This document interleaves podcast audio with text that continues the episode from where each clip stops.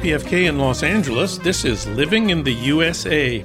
I'm Jon Wiener, talking about politics, thinking about the left. Later in the show, California moved one step closer to universal health care on January 1st when it expanded coverage to all low income residents, regardless of immigration status. Sasha Abramsky will report. Also, Adam Shatz will talk about Frantz Fanon, whose books Wretched of the Earth and Black Skin, White Masks made him a huge figure on the left, not just in the 60s when they were published, but in the era of Black Lives Matter, when his shadow looms larger than ever. Now he's the subject of Adam's new book, The Rebels Clinic The Revolutionary Lives of Frantz Fanon. Adam is U.S. editor of the London Review of Books.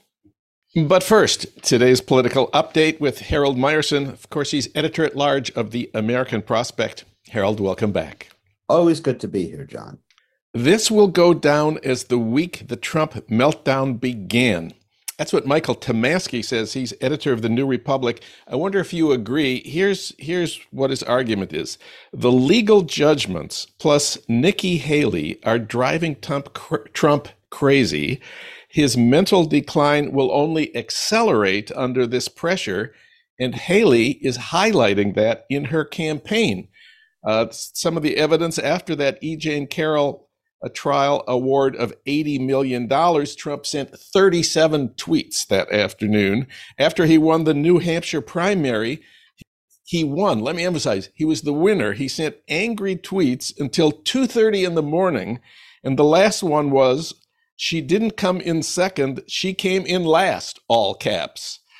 He certainly is going to beat Haley in the South Carolina primary uh, on February 24th, but then, right almost the next week, if the schedule holds, he'll face Jack Smith's prosecutors in a Washington courtroom on uh, March 4th. Of course, that might be postponed. So Trump will, Trump will be winning primaries, which is uh, inside the world of the Republican Party faithful, while out in the real world, he's losing in court and uh, under a lot of pressure, and he's not going to get better. And now his mental condition is going to be fair game for Nikki Haley.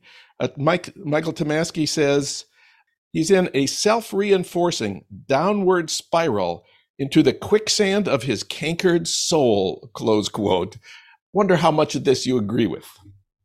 Uh, I agree with the uh, cankered soul, certainly. Uh, and, you know, Michael is a friend of mine. Uh, and uh, I, I certainly hope that what he wrote uh, comes to pass. The, the, the question really is will all of this matter to voters? Uh, and that's, that's not really clear because there's already not, not even just within the MAGA universe, but beyond that, there is a, a, a sort of understanding that Trump is kind of nuts and kind of impulsive and not someone you would invite to your kid's uh, confirmation or bar mitzvah or what have you. okay. uh, but um, we understand that, and uh, he, you know, he's still a forceful uh, guy who presided over an economy which uh, at the time looked pretty good. Uh, so I'm not entirely sure that that's going to be the case, unfortunately, A. And B, you know, none of this takes into account how effectively or ineffectively Joe Biden will campaign. And so, uh, you know, Biden often says, I don't have to be the, you know, the best guy out there. I just have to be better than the one I'm running against. And uh, everything that Michael writes, probably in terms of Trump's mental condition, uh, is true. But the question is, will people view that uh, as uh, disqualifying if, if, he's running against Joe Biden? Trump's appeal is mostly his angry, uh, vengeful persona. But if there's an issue on which he seems to be ahead of Biden, it's the border uh, immigration. This is what the polls tell us. The only one of Trump's issues uh, that really has uh, has traction. It seems though that Trump is doing Biden a massive favor on the border issue. The president has been backing a really bad immigration bill that will further divide Democrats if it were to become law. And Trump is trying to kill it and succeeding. Joe Biden basically wants to, he has said he wants to shut down the border. This is in exchange for getting Republican support for aid to Ukraine. Uh, Biden released a statement on Friday calling the bill uh, up in the House the toughest and fairest set of reforms to secure the border we've ever had in our country.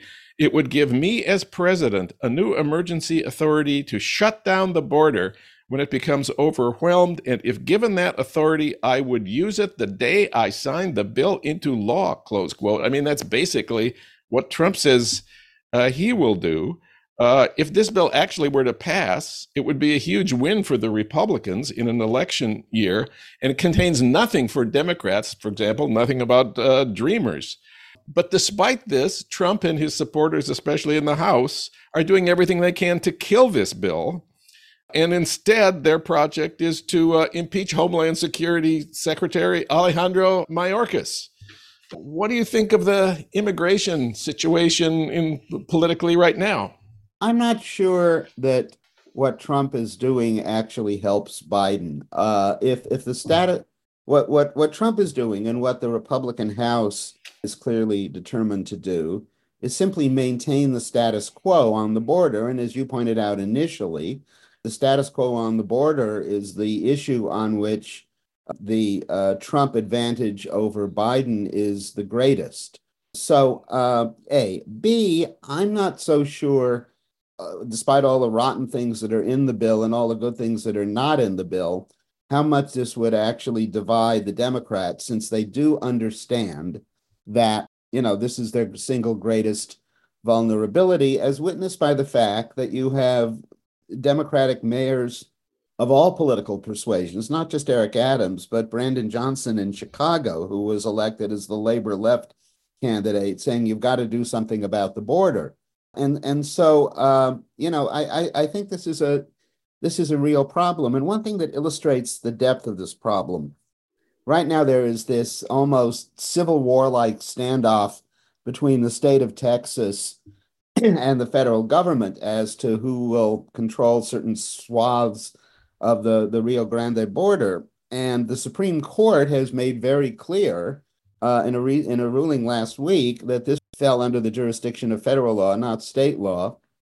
And Texas Governor Greg Abbott has, you know, nonetheless kept the Texas National Guard armed on the, uh, you know, uh, on the contested terrain, keeping out the the federal agents. And so, if this were a normal political situation, Biden would just, uh, you know, push this uh, to a point where uh, Abbott would have to give in. The fact that he isn't doing that suggests that just the level of democratic vulnerability and his own vulnerability.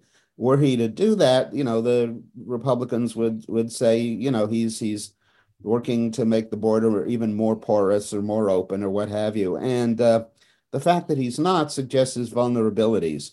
So I don't think Trump is doing, and the Mike Johnson and the Republican House are doing Joe Biden any favor by not passing the bill, which is yet to actually uh, come come to the floor of the Senate. It's just something that has been negotiated by some Republican and Democratic senators. I I think he pays a price that is probably uh, even a little higher if the bill doesn't pass. Biden does than if it does.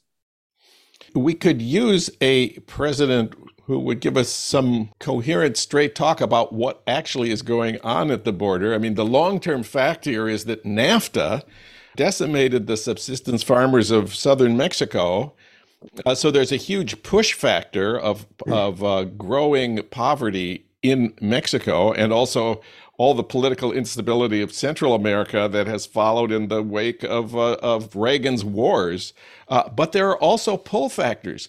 Wages are very high in the United States right now, even for uh, undocumented agricultural workers the pull is because America needs workers. America needs unskilled, low income workers. We need millions of new. I mean, the state of Minnesota, where I come from, there's a tremendous labor shortage. They don't have enough people to work there. And what we really need is a massive number of work permits that would allow, I don't know, a million, a million uh, people into the country an acceleration in processing asylum claims at the border of all these people from Central America who say it's too dangerous for them to live there. We need a lot more immigration judges to, to ease the backlog. And there's 10 or 15 million people in the United States who are undocumented, and you know they're basically here to stay. Let's face it, uh, we need some path to legalization and residency for all those people. We need them to do the jobs they've been doing for the last 10 or 15 years. And it's really not up to the president to do all these things. This takes legislation. Congress has to do it. Congress has been trying to do it for what 20 years and and has never been able to achieve comprehensive immigration reform, but somebody should say this is what we need. Well, yeah, and few of those particulars that you just cited would be addressed in this bill, which is still hanging over the Senate without actually coming to the floor. That is to say, uh, increasing staffing levels to do some of the things you just said at the border. But no, I mean, on the whole, uh, this is correct. And it's not, it's actually not the Mexican population that is now you know, clustering on the border. It, it's more not just Central American, but Venezuelan, and actually, you know, from uh, from other continents as well. So uh, it it really is uh, an issue that required grappling uh, with earlier uh, by the Biden administration before it got in such deep a hole. You can imagine, I can imagine ways in which Biden turns around some of the perceptions uh, that go against him on the economy. The border is is is a harder issue uh, to, to turn this around. Uh, I mean, the economy is something that can be can be and has been addressed by federal action. Absent federal action, though, given the all the factors that are causing people to try to get into the United States right now, which you just listed, this isn't an issue that's e- really easy uh, for any uh, anyone to control unless um, you have support uh, from the White House, you know, under someone like Trump for simply closing the border, uh, which, as you suggested, would not work wonders for the labor shortages that the uh, the country is now experiencing. On another front, we should talk about some of the issues that could work for Biden in 2024. How can we make the rich pay for affordable childcare and long term Social Security. I understand Bernie Sanders has a suggestion. It's a suggestion that's actually one you've made many times before. Bernie recently uh, introduced a bill co-sponsored by uh, Elizabeth Warren and uh, and and Chris Van Hollen uh, that would deal with the ridiculous level of uh, chief executive pay, CEO pay. I think it's something like a tax uh, excessive CEO pay bill.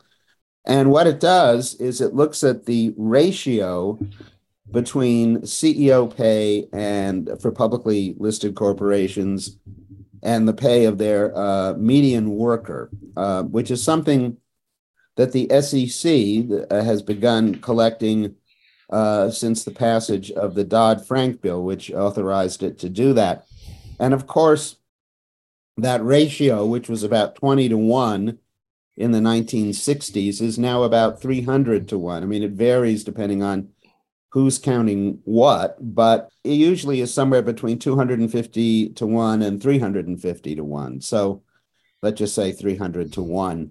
Uh, and what the bill would do would raise corporate income tax by one half of 1% if that ratio exceeded 50 to 1 and then by a you know a full percent if it exceeded 100 to 1 and so on up to uh, uh, 500 to 1 which certainly there are any number of large american businesses uh, certainly those in retail and warehousing uh, that uh, have that kind of ratio uh, it may not be, you know, the most easily administered tax, but I think it's a great campaign issue.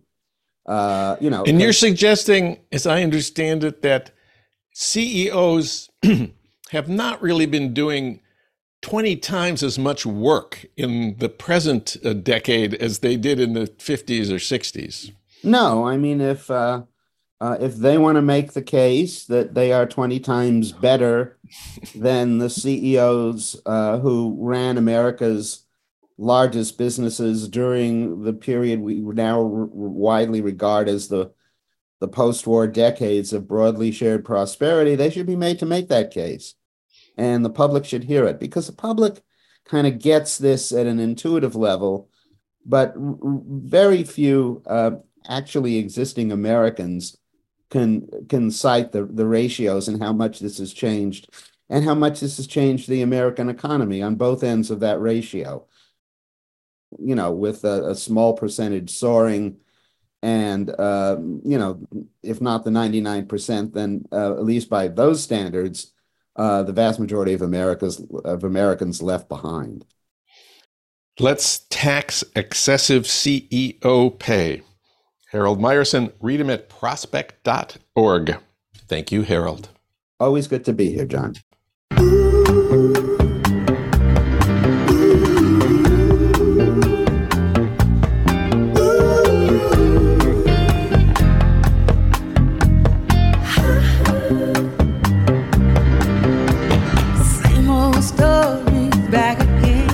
It's the same old story. This is Living in the USA, and I'm Jon Wiener, talking about politics, thinking about the left. Next up, California gets one step closer to universal health care by expanding coverage to all low income residents, regardless of immigration status. For that story, we turn to Sasha Abramsky. Of course, he writes regularly for The Nation. His work has also appeared in The Atlantic, The Village Voice, and Rolling Stone. He's written many books, including The American Way of Poverty and The House of 20,000 Books. Last time we talked here, it was about his cover story for The Nation, the small town library that became a culture war battleground. We reached him today at home in Sacramento. Sasha, welcome back. It's so good to be on the show. Thanks for having me on again.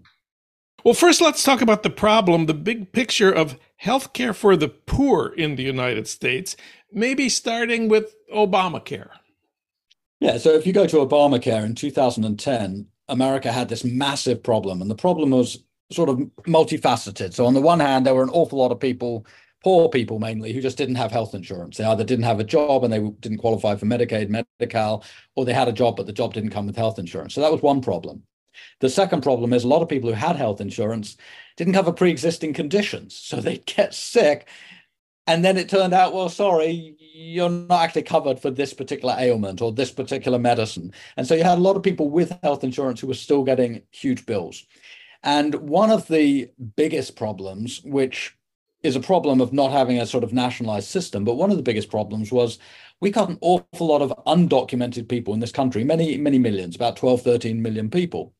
And none of those people were covered by any of the state health insurance, um, state insurance system. So the Obamacare Affordable Care Act comes along, and it doesn't solve the first two problems, but it at least makes a dent in them. It expands the ability to get coverage. That's number one. And the second thing is it makes companies cover you for pre-existing conditions. So you had this sort of effort to bring in a lot of poor people and a lot of sick people into the health insurance system, and that was good. But one of the compromises that was made to get it passed was that no federal system would cover or touch any undocumented residents. And actually, a lot of the federal systems exclude documented but non citizen residents. So you have this huge gap in coverage, especially in a state like California, which has got a huge number of immigrants, both legal and undocumented. So that's the sort of situation post 2010. And what I was writing about is the sort of effort in that 15, 14, 15 years since then to plug those gaps in California. California's part of Obamacare includes Medi-Cal, health coverage for poor people. There's more than 15 million people in, in California's Medi-Cal system. Only three states have a total population larger than that. Over the last several years, California expanded coverage to include children in poor families, including the undocumented, as well as young people up to the age of 26 and older people, people older than 50. They already had coverage before this year.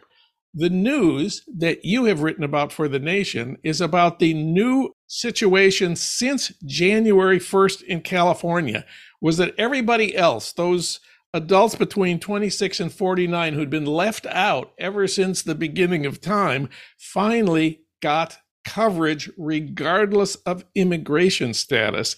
Explain why this coverage of the undocumented is such a big deal and such a politically fraught issue in America today. What what happened in the years after the Affordable Care Act? It, when the Affordable Care Act was passed, almost one in five Americans, not quite, but almost one in five Americans were completely outside the health healthcare system. They had no private insurance. They didn't qualify for any of the myriad federal systems, the Veterans Affairs, um, Medi-Cal, Medicaid, Medicare, and so on. So you had this huge pool of people, including vast numbers of kids, who, when they got sick, either didn't go to the doctor or they waited and they went to the emergency rooms, which had to see them, but would then bill them. And sometimes those bills were recoverable, sometimes they weren't. The Affordable Care Act creates conditions where more and more people can be brought in. And one of the ways it does it is by um, expanding Medicaid eligibility, which states had to opt into, but an awful lot of states did opt into that, and they got federal subsidies for doing so. And there were various other mechanisms to bring more and more people into health insurance systems. Um, one of the other ways to do it was states were to create these insurance marketplaces with subsidized private insurance. So California, going into 2010, had about a national average for uninsured. It was a, about 18%, I believe, of Californians were uninsured.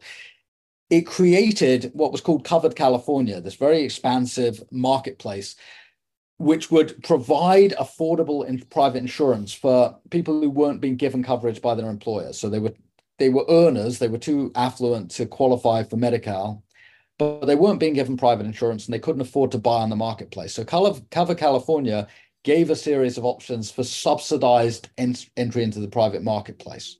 And it depended on what your income levels were. And the point being that it created a system that made it more possible for an increasing number of people to buy into insurance at an affordable price. So that was one way of lowering the numbers who were uninsured.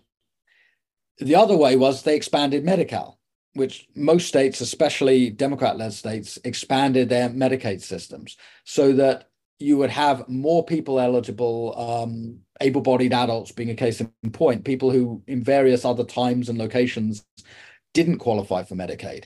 So those people were also now brought in through the expansion of the Medi-Cal system. So that reduced the gap further. There were then all these efforts made to bring children into the insurance system. Now, not every child in California is covered, but the vast majority of children now have access to some kind of health coverage. So that limited it still more. The huge remaining group was the undocumented. And in California, because there are, I think the estimates are a couple million undocumented people, maybe more. If you have that many undocumented people, you're never going to get down to anywhere approaching zero un- uncovered. You're always going to have a well of people who lack basic coverage. And that's a public health issue. It's, you know, on all kinds of levels, that's bad. So over the last few years, healthcare advocates have really focused their energy onto getting the undocumented covered through state Medi-Cal. Now, the federal government won't pay a penny. That all comes out of state money. And it's quite expensive. It's several billion dollars a year. But California has made that commitment. And so, as you said, at first they covered children and young adults, then they covered older, undocumented, and now they're covering everyone. Now, that still doesn't get us to universal coverage. There are still holes in it. A couple of other points about this. One of the best things about what California has done is that the expanded coverage is automatic. People don't have to do anything to get this, they don't have to fill out an application. So, as of January 1st, in California, all of the poor and the working poor, regardless of their immigration status, get health insurance. And this covers not just care when they get sick or when they get injured, I understand that the California system includes preventive care services. California, of course, is the bluest of blue states. How does uh, how does the health care for the poor and the undocumented compare to a big uh, red state, for example, Texas? Well, I'll, I'll answer that in a minute, but let me back into it by saying California is a blue state and it leads the way with a group of other blue states. So, sort of where California goes, it's a fair bet that many other Democratic led states will follow. So you, you have this sort of situation now where the big blue states, California, New York, Illinois, have been pushing very, very hard for an expanded healthcare system that includes one or one or another coverage for the undocumented. Smaller blue states are now following. The red states have gone in the opposite direction. They're clamping down on undocumented access to any kind of any kind of social safety net and states like Texas have resolutely refused to expand their Medicaid systems. So Texas is a scandalous situation. It's got double digit uninsurance rates for children you know, imagine that a, a, society as wealthy as Texas, which has been given the opportunity to expand healthcare to cover low income children. And it says, no, we don't want to provide routine doctor's visits. We don't want to provide routine vaccinations. We don't want to provide mental health coverage for kids. What kind of a state does that? Well, the answer is a state like Texas, which also at the same time prosecutes people for getting abortions threatens to send doctors to prison for performing abortions, where the state Supreme Court said a woman whose life was at risk unless she got an abortion couldn't get that abortion. I mean, the, you know, Texas's attitudes to health exist somewhere between the Middle Ages and maybe the 17th or 18th century, but it's hundreds of years behind what most modern democratic societies are. Getting back to California, we said that the expansion that went into effect on January 1st is moving towards being close to 100% coverage so that all residents will have health insurance regardless of immigration status. How many people are are left out? How many working age Californians are there without health coverage in California do we think this year? In California, despite all these expansions, you still have two to two and a half million people the estimates are don't have coverage. And there is a problem there that any patchwork system that isn't a nationalized system or isn't a universal system, any patchwork system, it plugs a lot of the gaps, but then it always leaves some. And so one of the problems is you have a lot of independent independent workers who don't have a stable job with stable benefits who may be young and they don't see why they should buy into insurance, or they may be older and they do see why they should buy in, but they're too affluent to qualify for subsidized insurance, and the insurance rates they're being quoted are, you know, ten or twenty thousand dollars a year. And so there are tax penalties for not having insurance, but sometimes people choose to pay the tax penalties rather than pay ten or fifteen thousand for the insurance coverage. So that problem remains. You still have people who, for various reasons, either choose not to or can't afford to buy into the marketplace. And as long as you have a marketplace based health insurance system, that's going to remain a problem. I think you know no no state in the country has got to 100% coverage, but you can approximate. You can get as close as you can. You can expand the subsidies. You can expand the incentives you know, I guess at some point you can ex- extend, expand the sticks, the the penalties for not getting health insurance. But there are ways you can encourage more and more people to get the insurance. Um, but again, as long as you have a patchwork quilt system, it's not going to be truly 100% coverage. I don't think the measure of California's success or failure here is whether it's got to 100%. In the measure of California's success or failure is whether it's doing way better than other states given the current parameters of the health system in, in America. And I know, you know, the California Nurses Association and various others have been pushing for years for single payer universal health coverage in California. And we may get there one day, but that's not where the political debate is at the moment. And as long as the political debate at the moment is, you know, how do you use public options but within a private system, you're still going to have some people who fall outside the scope of coverage. Now it's time for your Minnesota moment. That's news from my hometown of St. Paul that you won't get from Sean Hannity. Undocumented immigrants in Minnesota will be able to get health insurance coverage through the state's uh, low income health insurance marketplace, which, which there is called Minnesota Care. The Minnesota system starts a year from now, January 2025. They will be able to do what California has done as of January 1st, 2024. Minnesota was able to do this because in 2023, voters gave the Democrats control of both houses of the state legislature as well as the governor's office. Governor Tim Walz was reelected. This is what we call a trifecta. Let us note that it took a trifecta in California to achieve this as well. Yeah, I, I think the Minnesota lesson is it takes a trifecta anywhere that the way the Republican Party currently thinks about healthcare and about immigration and immigrants, it doesn't allow any room for a human humanization of the undocumented.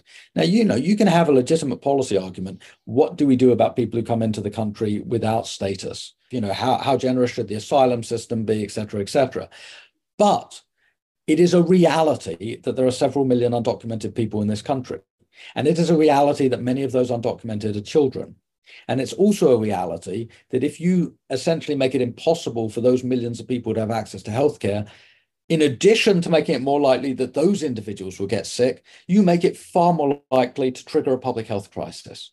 Because if you have a lot of children who can't get vaccinated because they can't see a doctor, or a lot of people who may have a persistent cough, but they never get a tuberculosis test, or a lot of people who may or may not know that they have an STD or HIV AIDS. If you have diseases like that that are going untreated, undocumented, and unmonitored, that's a public health risk. So, however you look at it, whether you look at it from an empathy angle or whether you look at it from a public health angle, excluding millions of people from any kind of healthcare coverage is as counterproductive as you can get.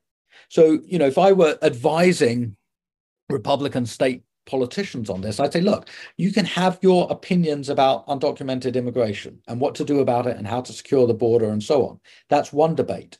But untangle it from the second debate about what to do about healthcare for the people who are already here. Because at the end of the day, nobody wins. Nobody wins if public health emergencies are allowed to fester. California is actually being extraordinarily pragmatic in expanding healthcare to the undocumented, as is Minnesota. Momentous achievements in healthcare reform, led by California. You can read all about it in Sasha Abramsky's report. California gets one step closer to universal healthcare. It's at thenation.com. Sasha, thanks for talking with us today. Always a pleasure. Thanks so much.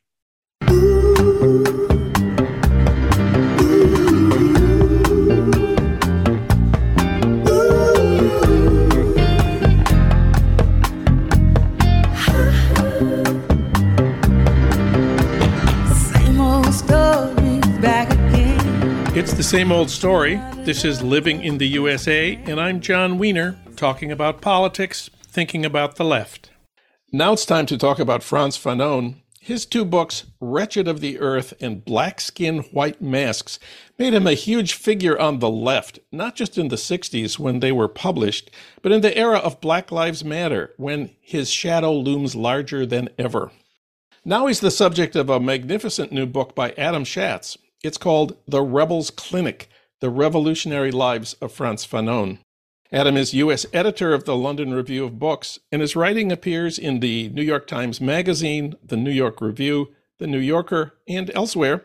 He was also literary editor of The Nation. Last time he was here, we talked about his first book, Writers and Missionaries Essays on the Radical Imagination. We reached him today at home in Brooklyn. Adam, welcome back. Thanks so much for having me, Jon.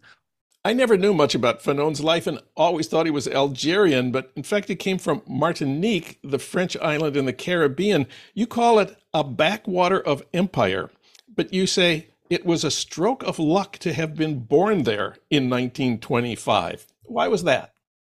It was a stroke of luck because even though Martinique was on the surface a quite isolated place, a small place, a parochial place, it was also uh, a, a, small theater of of history. For one thing, Martinique came under Vichy rule uh, in 1940, and so Fanon, as a young man in his teens, observed the the tyranny imposed by Vichy and the way in which Vichy revealed another side of France, not the France of liberty, equality, and fraternity, but a profoundly racist France. Martinique was also the was also the site of an enormously creative revolution in Black thought known as Negritude. That movement had started in Paris. Uh, one of its founders was a man named Aimé Césaire, a poet and statesman who became a mentor to Fanon. And Césaire and his wife Suzanne, also uh, a very gifted writer and critic of colonialism, uh, were key figures in this revolutionary movement.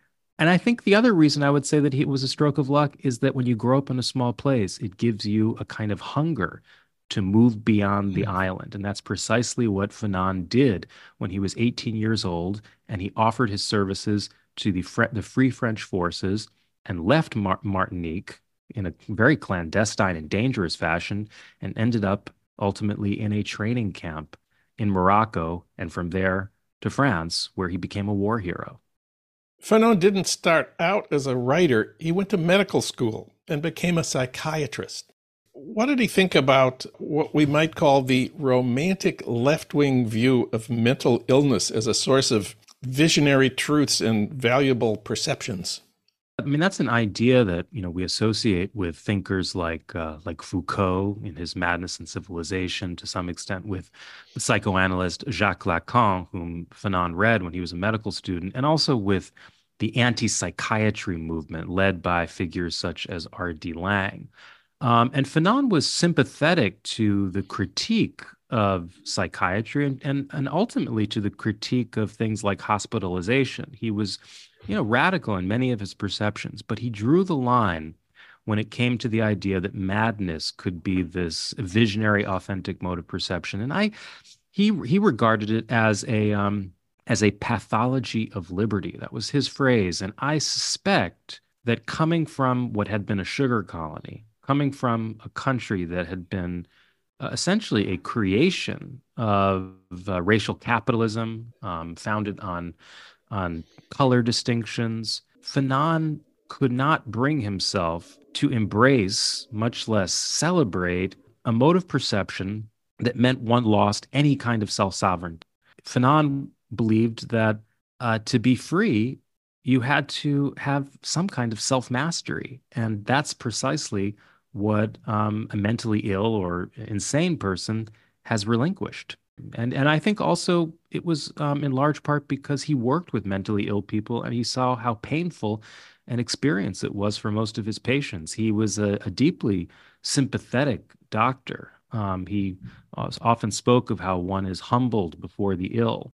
There's a thrilling moment in your book when Fanon decides to leave France for Algeria, December 1953 to take up a job as director of a psychiatric hospital there. I always thought Fanon's move was a political act to join the movement for national liberation. Apparently, that's not true.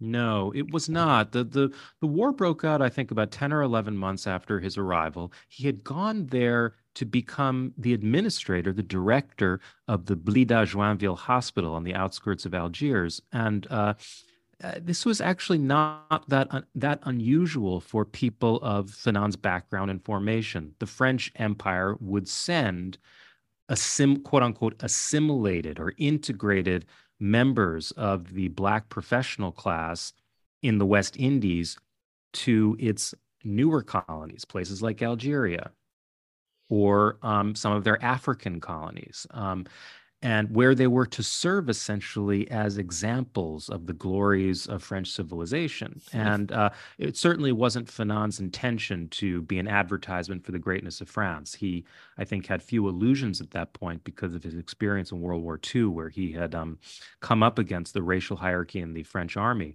But um, he did not go there uh, to undertake a political project. He'd had thoughts earlier about perhaps doing his doing his medical work in Senegal but he ends up in Algeria, and the rebellion breaks out 11, 11 months later, and Fanon wants to join it as a soldier. You say he needed little convincing to side with the FLN rather than with the other groups on the left, the communists or the Catholic left, even though the FLN was, in your words, brazen and reckless and authoritarian with a penchant for settling problems by violence. And even though in the beginning their targets were mostly other Algerians rather than the French army or police, and even though they were a small group without much success at winning popular support in the beginning. So, why the FLN? Well, that was the very beginning, and I think you know. I mean, I you're you. I do say those things. I also say things that are rather more favorable toward the FLN. I mean, the FLN is many things. It's a it's a it's a very heroic group of young men who have been members of another Algerian national liberation organization who became impatient with its with its leader, Messali Hadj, who uh, one, of the, founding fathers of Algerian nationalism, who was not willing to take up arms. He didn't think the time was right for for the armed struggle, and these young men thought that we really needed to start now, and they did, even though very few people actually knew of their existence.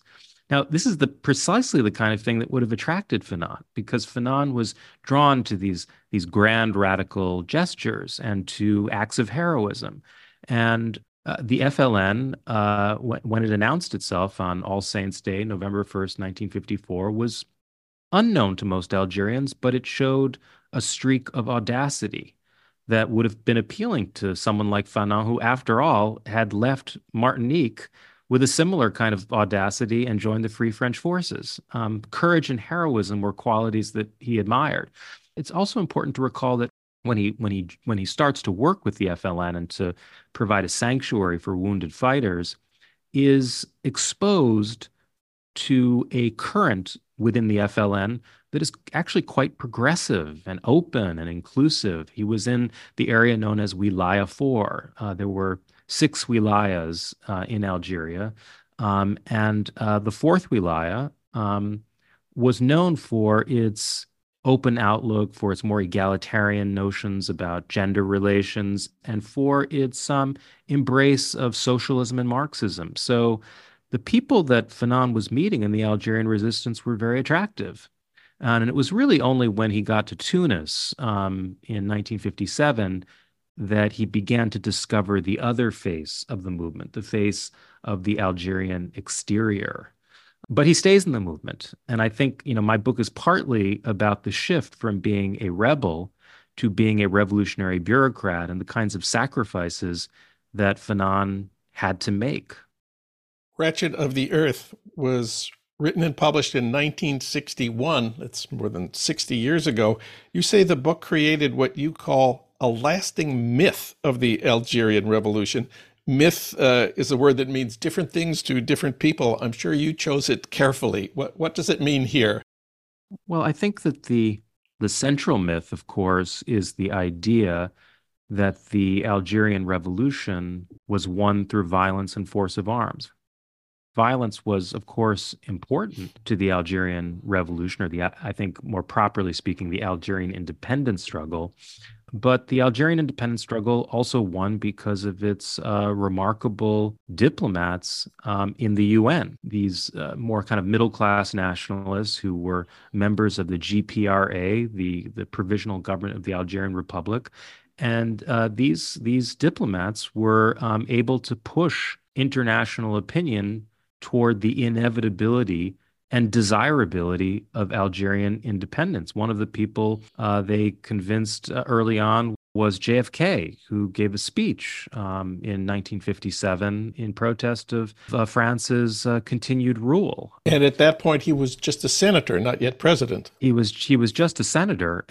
The other aspect of the myth to which Fanon contributed, I think, in in Wretched of the Earth, as significant a book as it is, is the idea that Algeria's independence struggle was this transformative revolution, you know, that would result in a kind of sweeping transformation of all relations in the country. And I mean, it's a very appealing and exciting idea. I think that the the actual history is is much more complicated. The first chapter of Wretched of the Earth has a title that is a single word violence. One of the most famous lines in the book is translated as For the colonized, violence is a cleansing force. You say that's not quite right. No, it's not. Uh, Fanon did not write that violence was a cleansing force. He wrote that it was disintoxicating. While Fanon was an advocate of armed struggle, above all for a country uh, like Algeria, uh, where colonialism um, had installed itself through acts of terrifying violence. Anti colonial violence was a counter violence. So, although he is a supporter of armed struggle, Fanon's also a psychiatrist. He's writing as a psychiatrist, and, and he has to be read carefully because it's not always easy to tell the difference between the prescription and the diagnosis.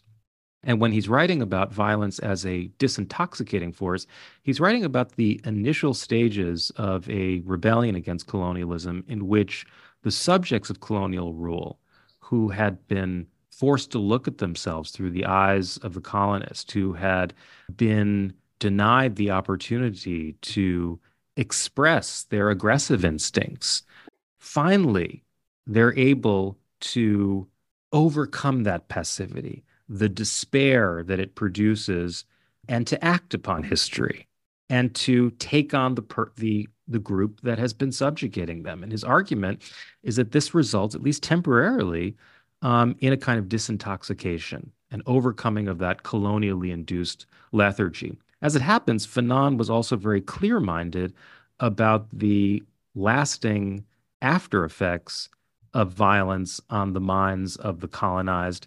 And those effects were uh, far less um, appealing. So there's also this tension in The Wretched of the Earth between his, uh, in some ways, positive account of violence on the minds of the colonized and his very somber assessment of the long term effects of violence.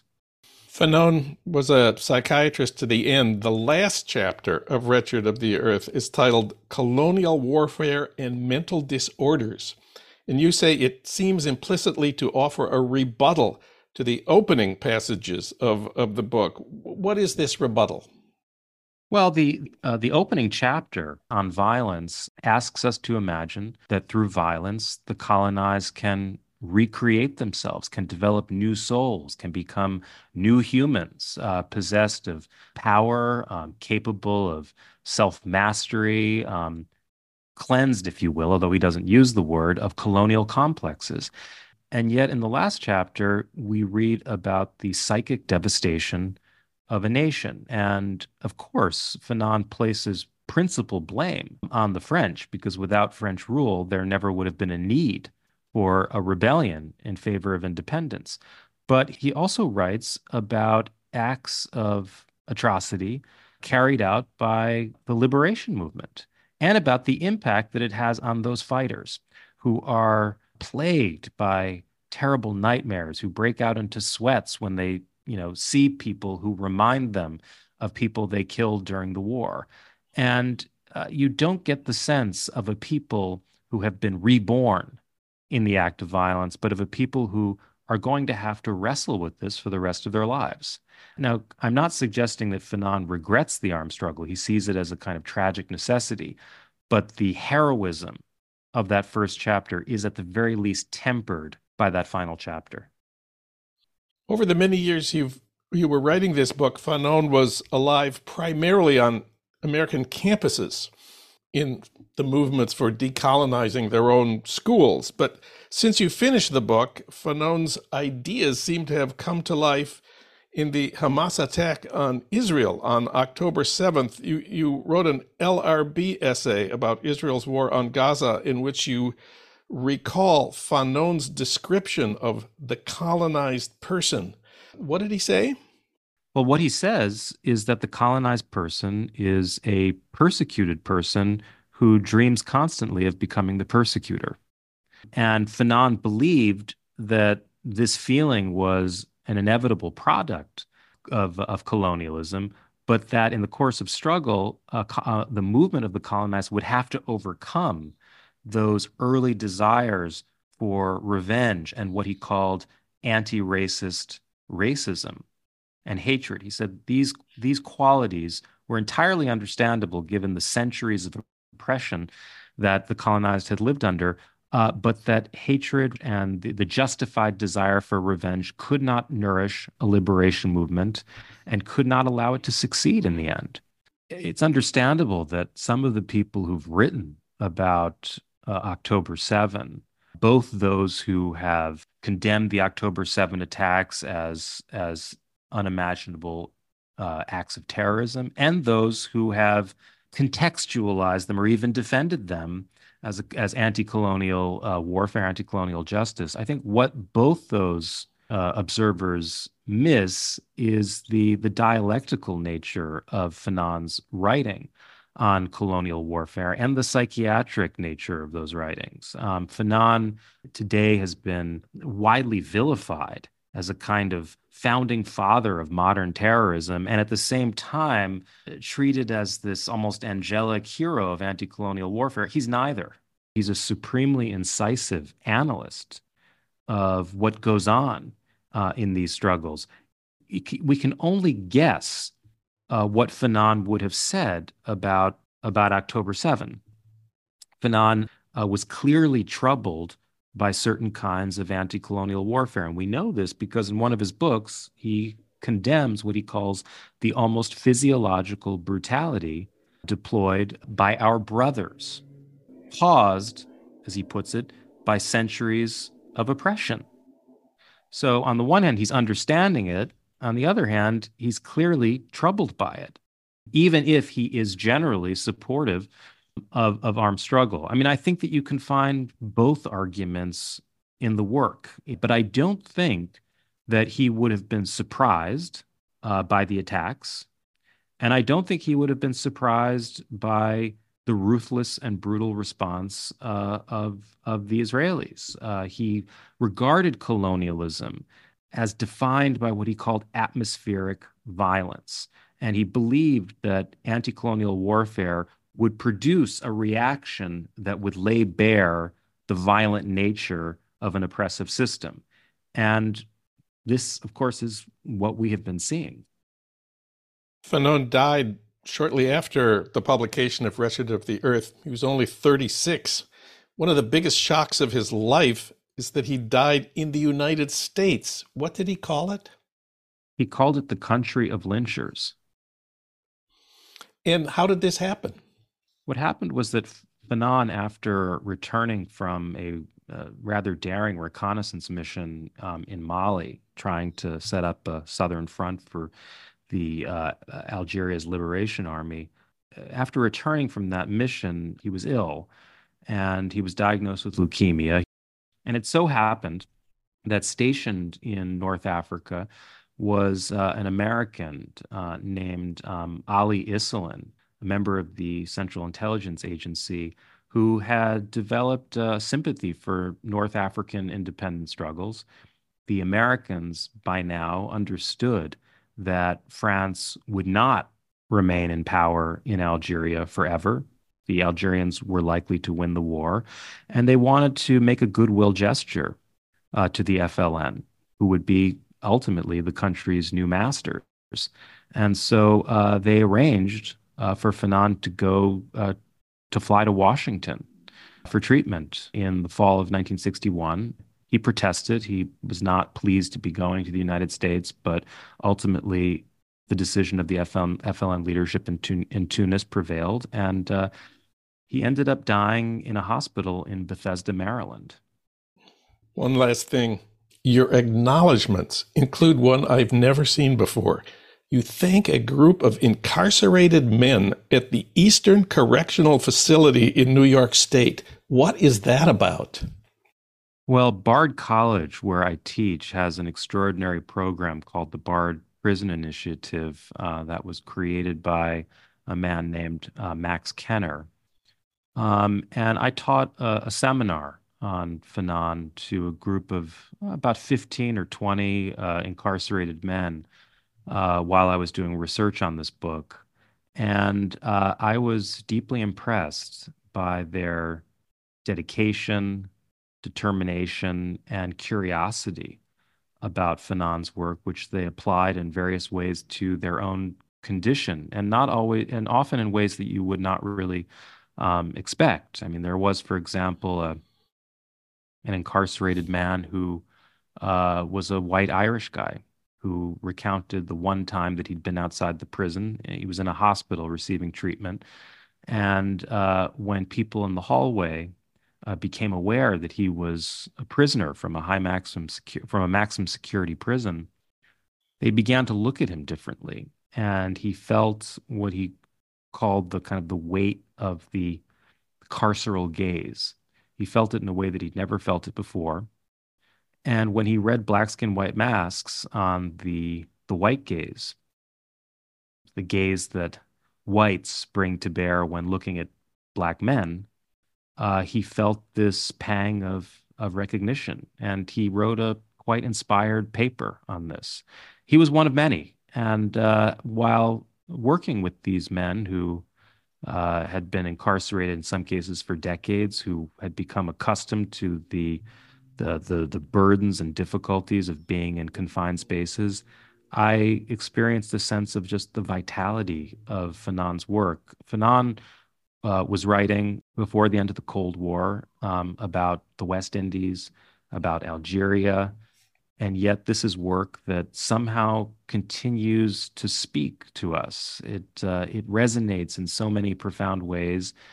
It has a not only an analytic power but a visceral power, and uh, that experience fueled the writing of this book. The book is The Rebels Clinic: The Revolutionary Lives of Frantz Fanon. The author is Adam Shatz.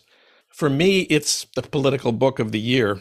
Adam, Thanks for talking with us today. Thanks so much, Jon.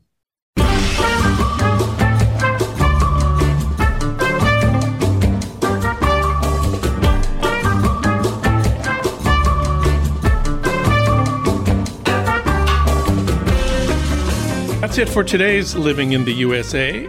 Our social media maven is Renee Reynolds.